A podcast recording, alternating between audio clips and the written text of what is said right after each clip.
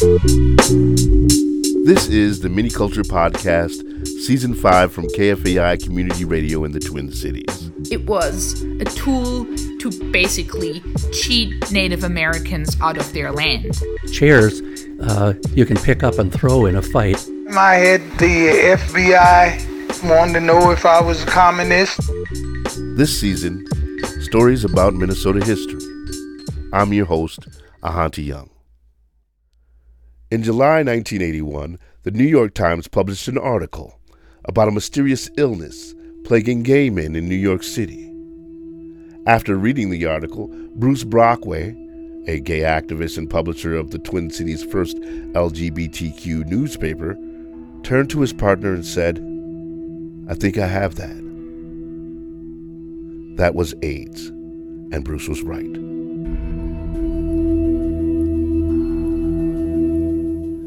Numbers wise, Minnesota was never a hot zone for infection.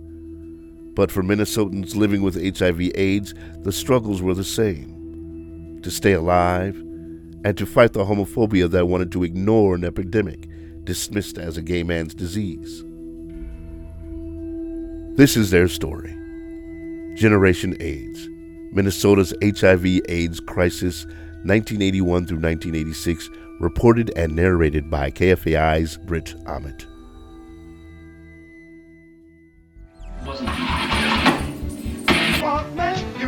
the music with the Sony Walkman. The Sony Walkman. To do whatever needs to be done to preserve this last and greatest bastion of freedom.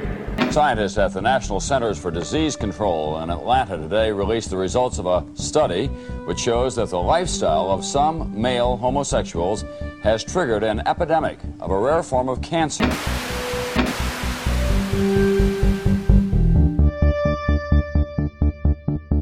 Who was Bruce Brockway? A friend would later say of him that he was a charcoal starter, the starter fluid whose only job was to get the fire burning and maybe occasionally jump back in and stoke the embers. Bruce published the Twin Cities' first LGBT newspaper in 1978, went at it hard for two years, then went on to something else. He organized the Twin Cities Gay Cuban Task Force to resettle gay Cubans who'd come over on the Mariel boatlift of 1980 seeking asylum in Minneapolis.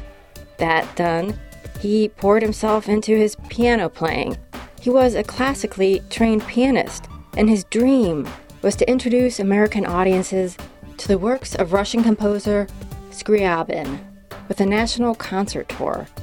Bruce never went on that tour. He never had the opportunity to get it out of his system and move on to something else. Start a new fire. Because July 1981, he and his lover, Renee Valdez, one of the gay Cubans who'd resettled in Minneapolis, took a trip to Chicago. It was a year that month that they'd met. Maybe that anniversary passed through their minds and they were in the mood to celebrate. Or maybe it was just another adventure in a jam packed year of adventures. They had the photo albums to prove it. Each posing for the other, sometimes against the same lamppost or on the same beach with the Franklin Avenue Bridge in the distance. And they were something to look at, both of them. One of Renee's Cuban friends said Bruce looked like a Viking god with his wild blonde curls and mustache. And Renee, now that he was in America, was always being stopped and told he looked just like Burt Reynolds. They were the kind of men people wanted to meet. Bruce was intense and intellectually stimulating. Renee was so curious about people. When you met him, he made you feel like you were the most attractive, interesting person he'd ever met.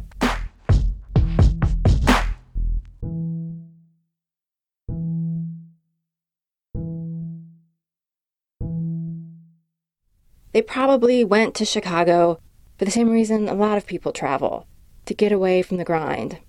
Bruce worked as a switchman at Burlington Northern Railroad the job was okay, but it came with a lot of downtime, which Bruce used to read books, newspapers, magazines, anything he could get his hands on. Six months after Renee arrived in Minneapolis, he landed a job at Control Data, Bringing his talents with communications and with languages, he was multilingual, to the computer industry, just as the home computer revolution was launching. Chicago has no significance to this story. It's just where Bruce and Renee were when Bruce picked up the latest issue of the New York Times, which was in their hotel room.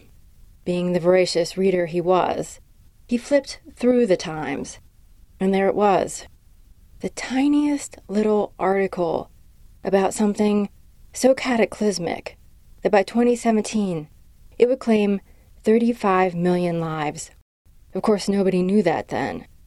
And the headline was so puzzling Rare cancer seen in 41 homosexuals. The gay men had gotten the cancer, Kaposi sarcoma, because their immune systems were broken. But there was no word on what had broken their immune systems or why it was singling out gay men. What Bruce said next would stay with Renee the rest of his life, along with so much else. He turned to Renee and said, I think I have that.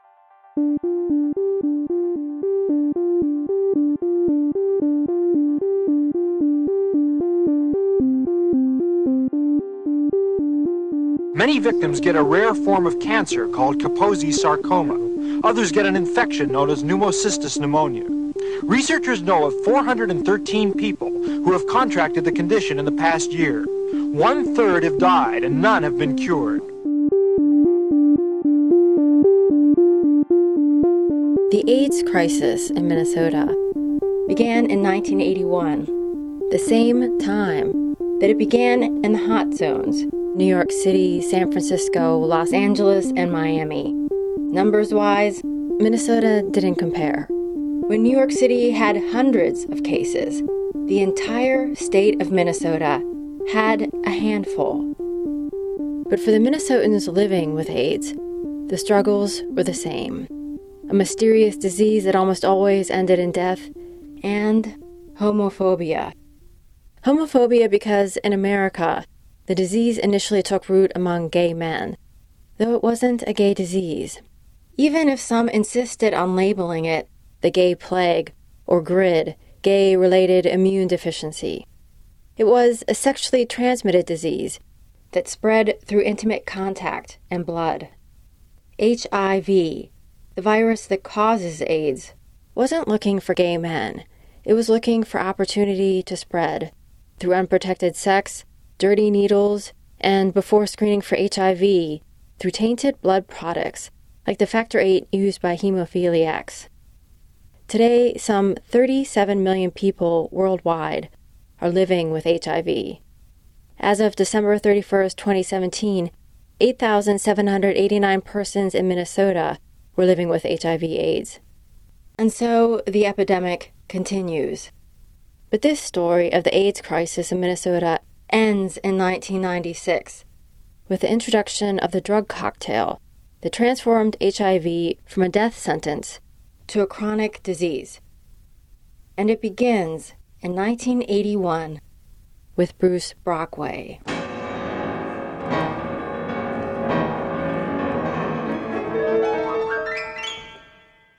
Bruce was born January 28th, 1947 and died on August 28th in 1984.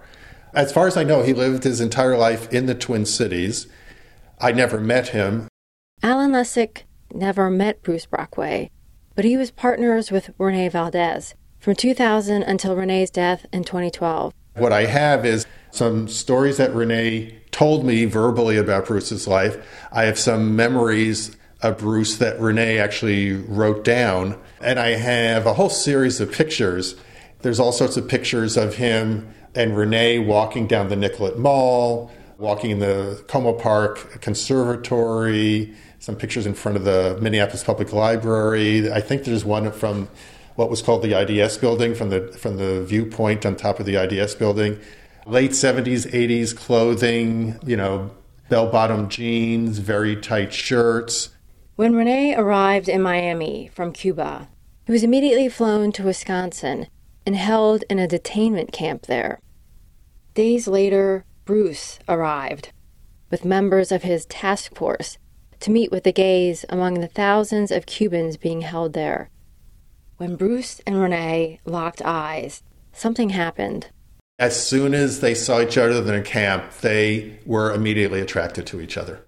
So much so that within days of arriving in Minneapolis, Renee was moving into Bruce's house, the one with the big windows and the Petrof grand piano at its heart. He was, in a way, a perfect match for Renee. He was absolutely curious about things, read vociferously, was kind of up to date on all the movements, everything that was happening. He was reading political books. For a long time, he was kind of a libertarian and was always just aware of everything that was going on. You know, had subscriptions to the Minneapolis paper, the New York Times, you know, Time magazine, was always reading and and talking and and getting involved with politics. In Cuba, gays were persecuted, put in prison or in labor camps. That's why Renee had left. Though America wasn't exactly friendly to gay men, Bruce and his friends carved out their own world in Minneapolis.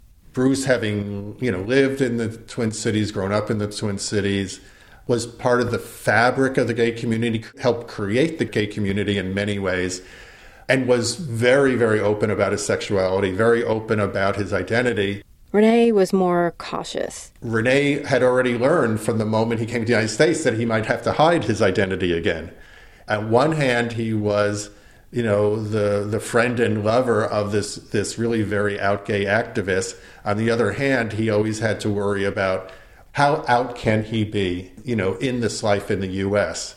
And that was something that he. It took many many years for him to sort through because again, he had to worry about becoming a citizen, he had worried about finding a job. Drug addicts get AIDS from blood contaminated needles, children from their mother's blood in the womb. Others have gotten it from blood transfusions and blood products. But more than 70% of the victims are homosexual men who get it from sexual contact. By the time Bruce read the New York Times article, he'd been experiencing odd symptoms for a while. A year before, doctors had thought his swollen lymph nodes indicated cancer. And lately, he'd been so bizarrely tired. He didn't have the purple skin lesions, the Kaposi sarcoma described in the Times story, but some of the other side effects of a busted immune system felt chillingly familiar.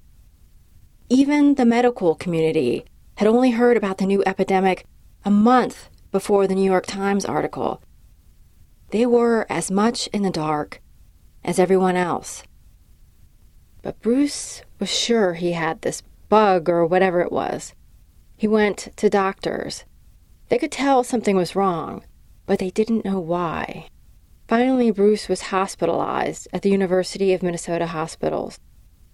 Dr. Frank Rhame saw Bruce for the first time around September of that year. Some hematologists actually were seeing him because he was anemic. We recognize now that anemia is, is something that happens when HIV becomes advanced. Dr. Rhame had been hired by the hospital in 1979 to run the infection control program. His specialty was infectious disease. He was in the hospital to try to evaluate his anemia and his pancytopenia. He had other blood cell lines that were decreased in number as well. And so he was admitted to try to evaluate him, and the, and the hematologist asked me to come by and see him to see if there was any infectious disease explanation. And he was hugely gay. I mean, he this was my first introduction to the gay world, and he had a picture of his boyfriend in, in chaps with his butt hanging out on his hospital bedside table, and so it was pretty clear that this was going to be a new world. Bruce may have thought he had this disease, but there was a problem for him and Dr. Rhame because there was no test for AIDS. There wouldn't be a test until after the virus that caused it, the human immunodeficiency virus, was discovered in 1983, two years in the future. The men who had been described with this disease had presented with opportunistic infections, Kaposi sarcoma and pneumocystis pneumonia. Bruce didn't. But what he did have was a failing immune system. It seemed like he could be one of these cases. Would you state your full name for the record? Bruce Brockway. And what is your home address? It was August 27th, 1982, and Bruce was being interviewed by the defense lawyer of one of his friends, Leonard Richards. Mr. Brockway, you understand that the purpose for our taking this statement is to determine what, if any, uh, knowledge uh, you might have relative to the uh, death of Mae Wilson. Is that your understanding? Yes. And who is Mae Around the date of the murder, Bruce had dropped by his friend's house. Leonard had bankrolled Bruce's first newspaper, the Northland Companion, which Bruce eventually replaced with his second newspaper, Positively Gay. Now that same friend was accused of murdering his disabled sister for her insurance money. Bruce actually didn't have much to tell the lawyer. Still, the lawyer wanted to get Bruce's testimony now rather than later. Now, it's my understanding that you have an illness which may or may not result in your not being alive at some point in the future. Is that correct? Right. And would you describe for the record uh, what the nature of that illness is, what its symptoms are, and uh, how your death might possibly result from this illness? It's called uh, an acquired immune deficiency syndrome, which means that my immune system, which fights disease, fungus, bacteria, uh, is uh, operating under par, and uh, that uh, I'm I can catch uh, many different kinds of infections. The there's been, I think, about 50% mortality rate, eventual mort- mortality rate When did you first learn that you had this disease? this spring. There's no cure right now. They don't even really know what causes it. All they know is that it seems to be contagious uh, in, in some ways, and uh, uh, the only thing they do is treat symptoms as they appear, like pneumonia, uh, a harsh reaction to a cold, or anything like that. I'm on antibiotics uh, uh, for as long as I have to be, which apparently means until they have a, some sort of a breakthrough in investigating the disease. You're listening to Generation AIDS, Minnesota's HIV AIDS crisis on the MinneCulture Podcast. Support for the MinneCulture podcast on KFAI comes from Hennepin History Museum, where you can learn about your community through the stories of people, places, and things from our past. Located in Minneapolis, Hennepin History Museum serves as a bridge from our complex past to our unknown future by bringing the diverse histories of our region to life. The museum helps our community understand the world through exhibits, collections, public programs, a magazine, and a research library. Learn more about member supported Hennepin History Museum at hennepinhistory.org.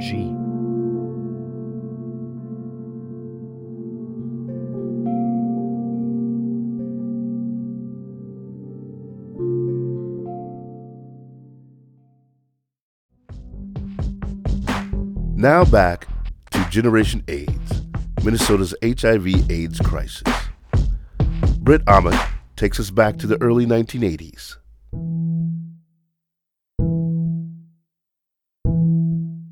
Deborah Strigi was a University of Minnesota journalism student. One day in the spring of 1983, she knocked on the door of a fine old white home on Girard Avenue in Minneapolis.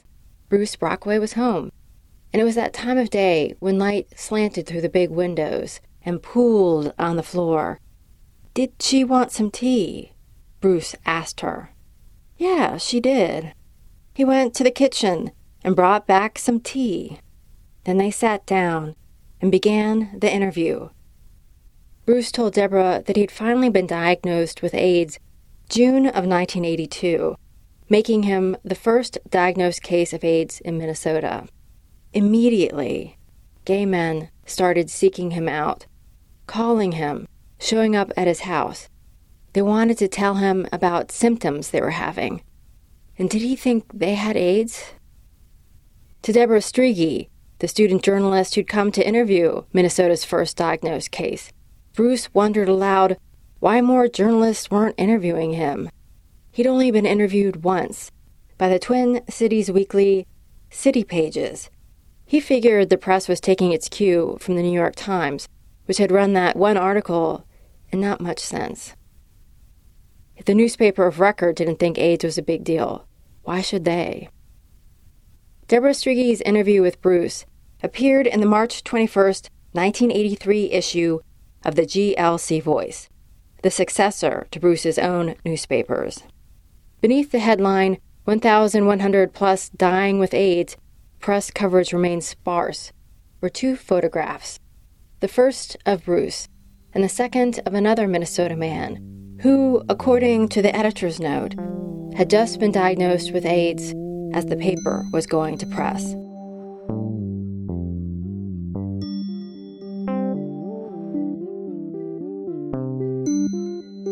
Fear of the AIDS epidemic is causing a decrease in blood supplies in a number of cities. A Red Cross spokesman says a misconception that AIDS can be contracted by giving blood may force the cancellation of elective surgery in Pennsylvania and New York unless blood supplies increase.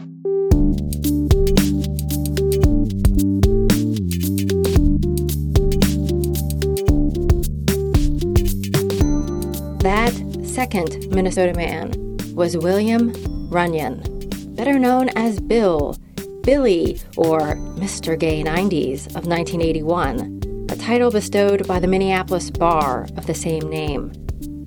Billy Runyon, Minnesota's fifth case, was diagnosed, like Bruce, by Dr. Frank Rhame at the University of Minnesota Hospitals. So Billy was a delightful, delightful guy. He was he was a sweetheart. Billy liked being in a crowd. He liked late nights and a lit cigarette and drinks with friends. He liked antiques, he liked bodybuilding, which had given him an impressive physique that was once captured unforgettably in a photo of him astride a white horse, naked.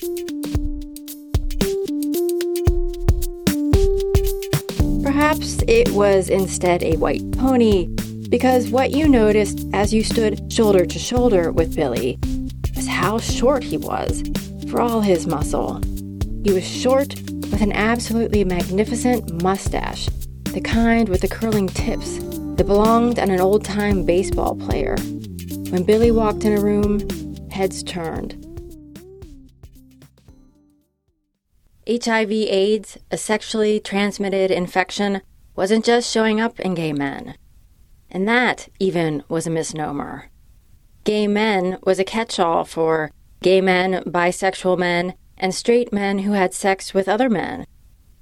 A group that by the 1990s would be referred to as men who have sex with men, MSMs, a designation that more accurately conveyed how they were getting infected rather than who they were. So, HIV, roughly speaking, it transmits about one in a hundred sexual events. That's not very much but if you're active enough over a year, you, you, you can get it. And and the, the, the more sexually active people got it first. So that's that's perverse in, in some ways because there, I, I know more than a few people who, who look like have very modest sexual exposure, but who got HIV, they just got unlucky, and other people who had a prodigious amount of sexual exposure and and never got it. Uh, but but these are averages we're talking about, of tendencies, and, and I think the people who were the most sexually active tended to be the ones who got it first. Other groups at risk for infection were IV drug users, recipients of blood transfusions, and babies born to HIV infected mothers. Little by little, it was sinking in that this deadly virus wasn't restricting itself to gay men in New York. And that only added to the atmosphere of fear and hysteria and blame. The emergency room at the Hennepin County Medical Center received a phone call from a woman who wanted to know if she could catch AIDS by sharing a dance floor with a gay man. Minnesota's first death from AIDS occurred October 1982. The second, May 1983. Medical examiners were afraid to touch their bodies. In February 1983, the St. Paul Pioneer Press Dispatch printed some of the more outlandish transmission theories that AIDS was the result of poor hygiene and could be transmitted through improper food handling, that AIDS was biological warfare run amok, that AIDS was a CIA plot to kill gays. Transmission required either sharing blood or intimate sexual contact, and that was pretty clear from the beginning. There's no reason why it would be only gay men. If a mosquito could transmit it, or a door handle could transmit it, or a, a, a hug could transmit it, it just wouldn't be as confined to risk groups as it was. So, almost at the same moment Billy learned he had AIDS, his photo was appearing on the front page of a newspaper next to the word AIDS. And almost at the same time as that, he was swept into the orbit of that most active of Minnesota's gay activists, Bruce Brockway, Alan Lessig. Because he was Bruce, and he was essentially the first person in Minnesota to be diagnosed with AIDS, what he did was he did what he always did was how do I organize? Bruce, Billy, and a handful of committed gay men formed the Minnesota AIDS Project. With a public forum, they premiered their organization at Mount Sinai Hospital. Bruce, who'd been living with his diagnosis for a year, led the meeting. But Billy was also in the spotlight. They were men with AIDS, and some of the people in the room had never seen one of them up close. John White, a young gay doctor who would soon devote a large chunk of his career to HIV/AIDS, fell into that group. Over a decade later, he would recall for an interviewer that weird charge that seemed to surround Bruce and Billy. He said they were stigmatized. They were homosexuals with this homosexual disease. I was very aware that they were singled out. They were different. There was just a sense of awe almost, just looking at them and soaking it up. These were people with this entity, which was now being described all over the country, and which we knew was going to be something huge, and that they were going to die. That was a phenomenal realization. AIDS is not God's vengeance upon the homosexual community. At New York St. John the Divine, the Reverend Paul Moore pleaded for reason. So while gay marchers were appealing for liberation, they were also appealing for compassion. The Minnesota AIDS Project, MAP, based its organization on New York's gay men's health crisis, which ran notices in local Twin Cities gay newspapers with a hotline number.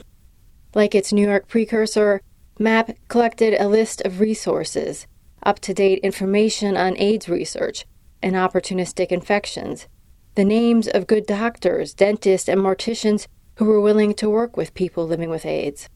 MAP had a walk in support group, and it sponsored a speakers bureau, which was available to give talks to groups interested in learning about the epidemic.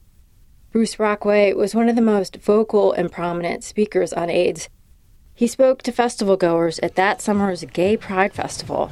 Billy Runyon right now is in the hospital fighting off an infection, a very serious infection, and we wish him well today. If, if any of your friends start coming down with AIDS or AIDS like manifestations, give them your support. Don't, uh, don't desert them like some empty minded disco queen, huh? In July, MAP hosted a fundraiser with the Twin Cities Gay Men's Chorus. Later in the year, Twin Cities Public Television broadcast Minnesota's first documentary on the epidemic, and it featured interviews with Bruce, Billy, and Dr. Frank Rhame. After the broadcast, the three men appeared live in a television studio and took calls from viewers. By the end of 1983, Minnesota had nine documented cases of HIV/AIDS AIDS as a disease was worse than you could imagine. Because HIV broke your immune system, you were at the mercy of the environment bacteria, fungi, protozoa, and viruses. There were over 20 opportunistic infections that became associated with AIDS. They affected every part of your body, from the top of your head to the tips of your toes. AIDS offered several ways to go blind and to lose your mind. Your lymph nodes swelled, At night, you drowned in your own sweat. That white coating on your tongue, in your mouth, in your throat, oral thrush, made every bite of food feel like you were swallowing glass. Sometimes you couldn't leave the house because of chronic diarrhea. Then your lungs filled with fluid, and every breath was a struggle. Wounds refused to heal. The purple lesions of Kaposi sarcoma proliferated on your back and your arms and your face. Lesions swelled over your eyelids. They ballooned in your throat. Your joints ached. Your head ached. You lost your balance. You couldn't eat and shriveled to skin and bone. In your 30s, you looked like a 70 year old man and probably had less time to live. Every person's experience with AIDS was different, and more often than not, that experience ended in death. A month after Bruce's diagnosis in June 1982, he was hospitalized with a 104 degree temperature. The next month, he was hospitalized again with cryptococcus and extreme fatigue. And just as he was regaining his strength, cytomegalovirus struck. Then he stabilized. For a large portion of 1983, as he was stoking the fires of the Minnesota AIDS Project, Bruce felt okay. He put on weight. He had more energy. When he wasn't giving interviews, attending MAP meetings, or making calls to ask favors, he was tracking down the latest HIV AIDS news and tapping out articles, just like the old days when he ran his paper. He was keenly interested in treatment options. As a man suffering from AIDS who wanted to live, he had a personal stake. He also followed AIDS funding. In 1983, Congress appropriated an additional $12 million for AIDS research, bringing the total to 26 million. Bruce wasn't impressed with either Congress's hesitant, not enough funding or the Center for Disease Control's bungled, in his opinion, response to the crisis.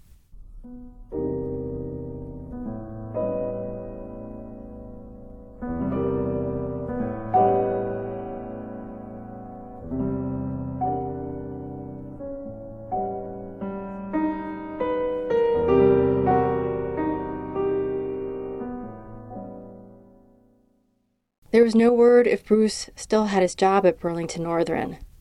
Even when an employer wasn't scared off by your disease, the nature of AIDS made it difficult to hold down a job.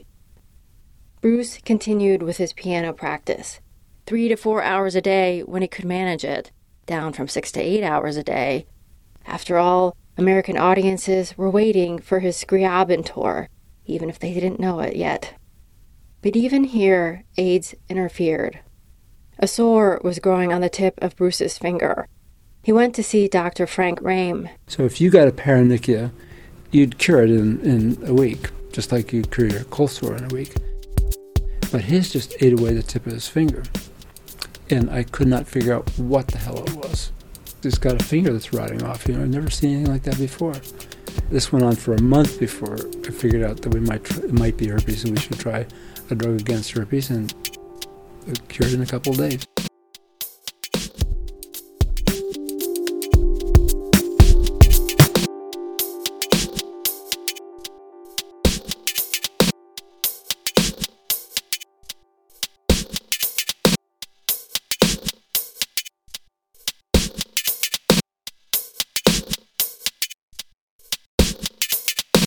Renee Valdez was still living the life of an active, healthy adult, working at Control Data, going to the gym, checking up on his immigration status. At home, Rene and Bruce sometimes came together around the piano. Bruce had taught him how to play Brahms' Lullaby and Für Elise. Among Rene's papers, Alan Lessig found a charming anecdote about Bruce and Rene's interrupted piano lessons. There was a squirrel that would come into their house, and the squirrel would like come to the piano and jump on the keyboard of the piano, and they would feed the squirrel, mother squirrel, nuts. By the end of 1983, Bruce's health took a turn for the worse. But at the time, neither he nor Renee recognized it for what it was. Bruce just suddenly turned moody Rene thought he was mad at him because they'd been quarreling, but then it became clear that wasn't it. Bruce had an AIDS related brain lymphoma, which altered his personality. February 1984, he was hospitalized. Radiation shrunk the lymphoma, but only temporarily. Towards the end of Bruce's life, he had dementia, and so it was a really huge challenge for Renee to live with a lover who went from this, you know, active, intellectual, beautiful, handsome, very sexual man to to a man who was literally wasting away before his eyes and then eventually his his mind started going and he would not necessarily recognize Renee all the time or when he did he would he would yell at him. Um, so it was very difficult and that's something that Rene carried with him for the rest of his life. He was always worried about his mind going. In September the GLC voice ran the headline Bruce Brockway, pianist, sire of gay press, police reporter, friend of refugees, died of AIDS. Bruce died August 28, 1984. He was 37.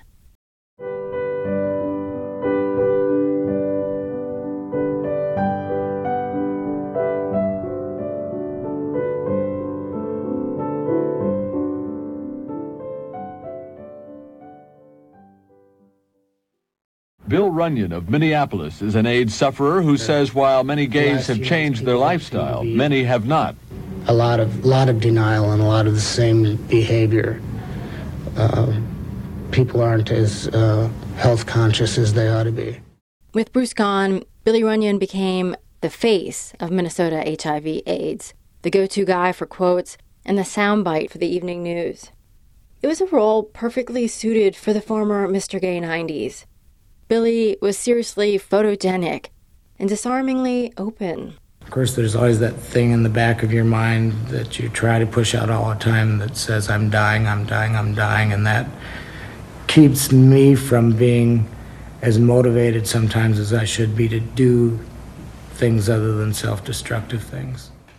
Billy had always been an affectionate soul. When he met friends at the bar, he liked to kiss them hello. That had ended. He just couldn't risk picking up germs. And perhaps for the recipients, too, those kisses didn't feel as safe as they used to.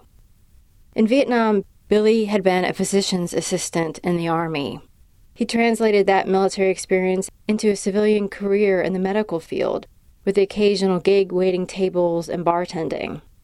Before his diagnosis, he'd been working at a Minneapolis blood plasma center. But as soon as his employers found out he had AIDS, they fired him. The Lambda Legal Defense Fund took up Billy's case, and the employers settled out of court for $15,000. I'm a good bartender and a good waiter, but people will not hire me because they're afraid the public will find out that I have AIDS and and um, quit eating there or quit drinking there. Sometime back, Billy had made up his mind to get away for a while from the city and his identity as the AIDS guy. He wanted something simple to be Billy again. Fun loving Billy, desirable Billy, Billy with the marvelous mustache. So he went to Chicago and to a gay bar he liked, and he picked up a guy and had a fling.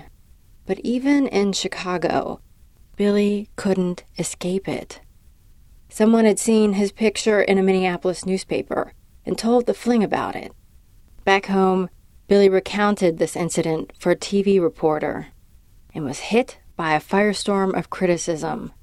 Billy may have been practicing safe sex, it never came up in the interview, but the idea that someone with AIDS was having sex, that just wasn't acceptable. He could have at least told the fling he had AIDS, but then that was the thing Billy had gone to Chicago to avoid. By 1985, he wasn't doing so many interviews. The Minnesota AIDS Project had an executive director now and paid staff. They could do interviews. There was a new organization in town, the Aliveness Project. By March 1986, Minnesota had 42 confirmed AIDS cases, they could do interviews. Meanwhile, Billy had to use the fingers of both hands to count the number of times he'd been hospitalized. He told Dr. Rhame an anecdote. So, this one night, he went to a bar with a friend, something he'd done thousands of times. But this particular night, he walked into the bar and a guy recognized him and stood up and said, Billy, you're alive. Apparently, Billy's retreat from the spotlight had convinced everyone that he died. March 1986, the Minnesota AIDS Project announced it was going to hold a Bill Runyon's Day for AIDS Awareness at three Minneapolis gay bars to honor one of its co founders and to also screen its new safe sex video on the safe side. But at that very moment, Billy was in the hospital again, and this time plotting to sneak booze and ciggies past the nurses, he told the editor of the GLC Voice. He was just being his old cheerful self again after three days of hovering in a semi coma. He was in agony with joint pain, and doctors had found a lesion on his lung. But he said he was going to make it to Bill Runyon's Day for AIDS Awareness. That was his goal, which he couldn't keep. March 9th, the day of the event, he was too sick to even get out of bed. So Dr. Rhame and Billy's nurses went in his place. After the video screened at the saloon bar, Dr. Rhame stood up and offered a few words. He said, If you want to give meaning to what Bill Runyon has done, stay uninfected. Billy died four days later, seven days shy of his 39th birthday.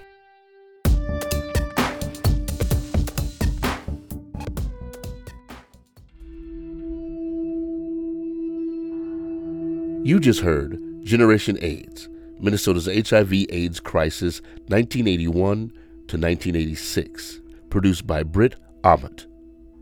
Listen to Part 2, 1986 to 1991. Find it at kfai.org slash documentaries.